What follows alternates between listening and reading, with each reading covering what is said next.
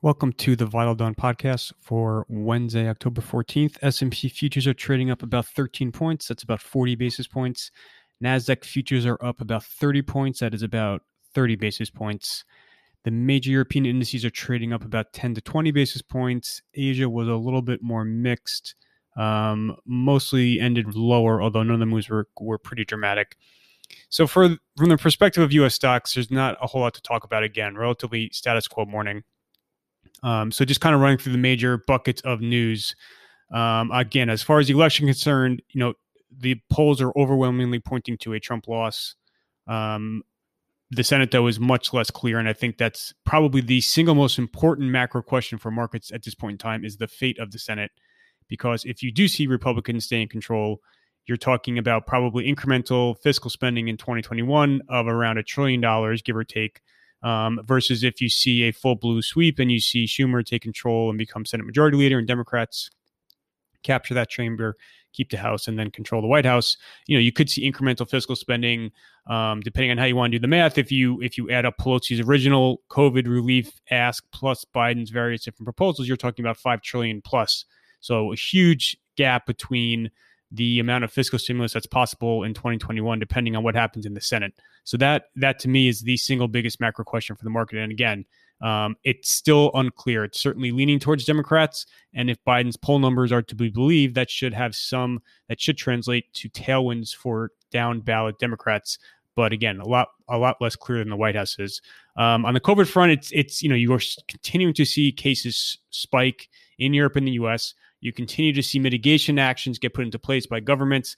Again, you're not seeing the wholesale lockdowns that you saw in March and April, but you are seeing, you know, the amount, the mitigation actions are accumulating, and that will have an effect um, on growth going forward. Um, on the COVID medication front, so therapeutics and vaccines, you've seen a few hiccups in the last couple of days. So the Johnson, Johnson and Lilly trials have been put on pause. Again, placing these trials on pause is not all that unusual for trials. I think that, you know, this is, uh, you know, they're obviously getting scrutinized a lot more than normal in the current environment, but it's not unusual to see trials get placed on pause. Um, I have a recap of kind of where everything stands with the vaccine candidates and then the monoclonal antibody candidates. Um, but, you know, I, I think the market doesn't look at the J and J and Lilly news as being an, a huge setback. Obviously, um, does not help sentiment, but, you know, I don't think it's disrupted necessarily the narrative that you are seeing progress occur Um, on both the uh, therapeutic front to treat cases and then also on the vaccine front. Um, and again, Pfizer is still the furthest ahead as far as vaccines are concerned, based on everything we know at this point in time. Um, they have said that they continue to believe they'll have preliminary efficacy and safety numbers out before the end of October. So that, you know, that could hit obviously within the next two weeks. We'll have to see where all that unfolds. Um, in terms of earnings, there was nothing out of the U S last night. There were a couple of names out of Europe this morning, although none of them were really um, controversial. A S M L was probably the biggest one. Um, relatively healthy print, mostly inline guidance. Stock is flat to down small. Nothing, uh, again, nothing all that dramatic. Just the takeaway also had Q three um, re- numbers out. They were they were solid. That stock is rallying in Europe.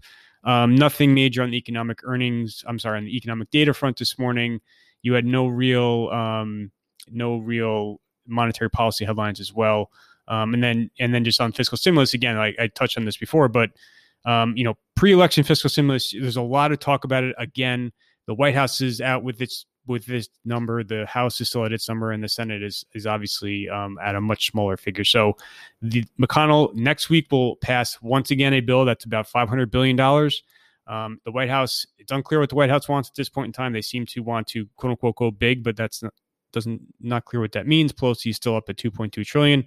Again, the Pelosi McConnell spread is the biggest factor that is preventing a pre-election deal that will not be surmounted before November third. Um, so, you know, investors should, um, again, not, not pay attention to any headlines that may hit between now and the election. Um, and, and, you know, I, I think, like I said before, the market is really focused on what happens with the Senate, as that will determine whether you get relatively small amount of incremental spending or possibly a wave of fiscal stimulus. Um, so that is kind of all the news factors on the calendar for today. It's just earnings for the most part. So banks will stay in focus. So you have this morning before the open, B of A, Goldman, P N C, U S Bank, and Wells. After the close, you have Alcoa and United Airlines. Um, nothing, nothing macro really on on the calendar for today. Um, and that is essentially it. I, you know, like I, I think you've seen now, um, at least my my conversations with most people, there really isn't a lot of kind of um, questioning about the overall market direction. Most of the debates are whether or not you want to buy momentum growth stocks or you want to stay in cyclical value stocks. Obviously, momentum growth had a huge rally in the spring and summer. It kind of moved sideways to lower throughout September and then early the early days of October, and then it surged since. And I think that surge is a function of, you know, negative COVID data points, reduced expectations for near-term fiscal stimulus, et cetera. That's all kind of driven investors back into the growth momentum names, which are, again, viewed somewhat perversely as a as a safe haven area in this in this market. Um, there is not a lot of conviction behind that re-rotation back into growth, I would say, at this point, just because, again, you could see within the next two weeks, um, you know, that the cyclical thesis could get two big shots in the arm if you do see, you know, favorable vaccine data that would hit before the election. Then, if depending on what the outcome is in the Senate, if you do see that blue sweep, that's going to, um, you know, I think cause cyclical to once again um, reclaim the outperformance baton.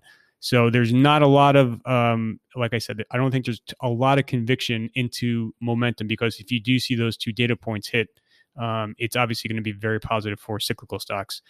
So that is where everything stands at this point in time. Uh, thank you, everyone, for listening.